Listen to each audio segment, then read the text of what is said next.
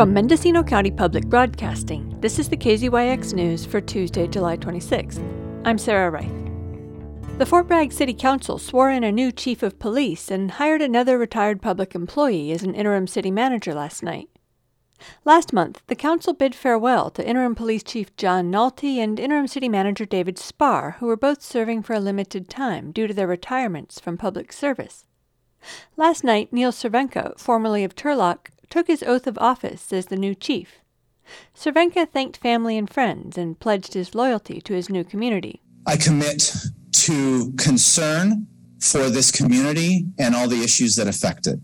I commit to compassion for all segments of this community, regardless of status.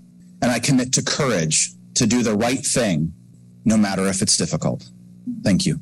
In another key position, Peggy Ducey can put in 960 hours a year as interim city manager, in keeping with the rules of the California Public Employees Retirement System, or CalPERS.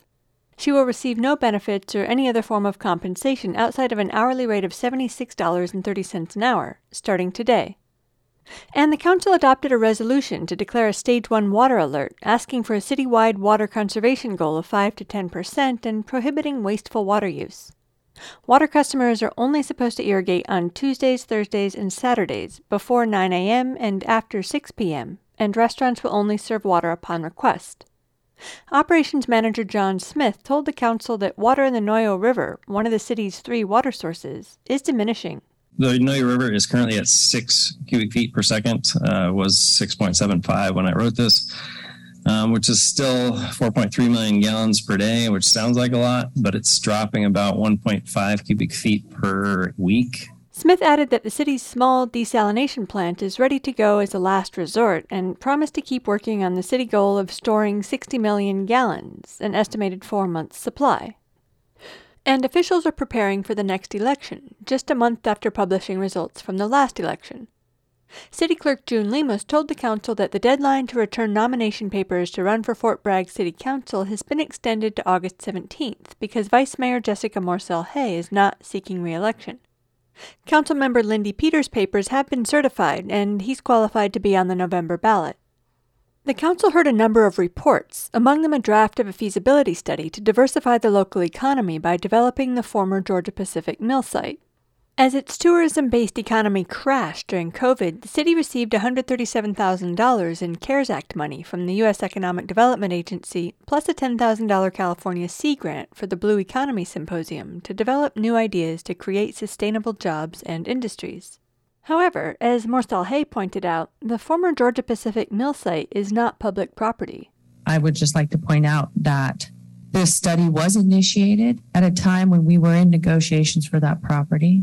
So while it is pertinent um, point, you know that we're that we're talking about uses on property that we do not publicly control. Last year, Mendocino Railway, or the Skunk Train, won an eminent domain case against Georgia Pacific and purchased 272 acres of the mill site property according to the terms of a stipulation for $1,230,000. Though the skunk train does not engage in interstate commerce, its lawyers claim that its status as a railroad means that it's subject to federal jurisdiction, which exempts it from local and state permitting regulations. In 2019, the company declared that it would not be seeking permits from the city of Fort Bragg to do work on the property, but that it was happy to make a donation to the city, equal to the cost of a building permit. The city sued the skunk, asking a local judge to declare that the railway is not a public utility and to command it to comply with all city ordinances. The First District Court of Appeals briefly placed a stay on the case after Mendocino County Superior Court Judge Clay Brennan declined to throw it out, but the stay was dissolved after about five weeks. The city and the skunk are scheduled to be back in court for a case management conference in September. Last night, Chris Hart of Mendocino Railway called into the city council meeting to complain that his company made only a brief appearance in a document concerning land it owns. I do feel that Mendocino Railway's perspective could have been more uh, incorporated, though.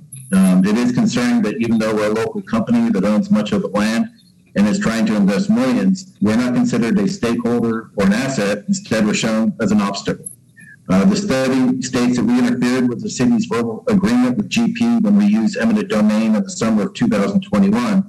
It makes no mention of the city's interference five months earlier.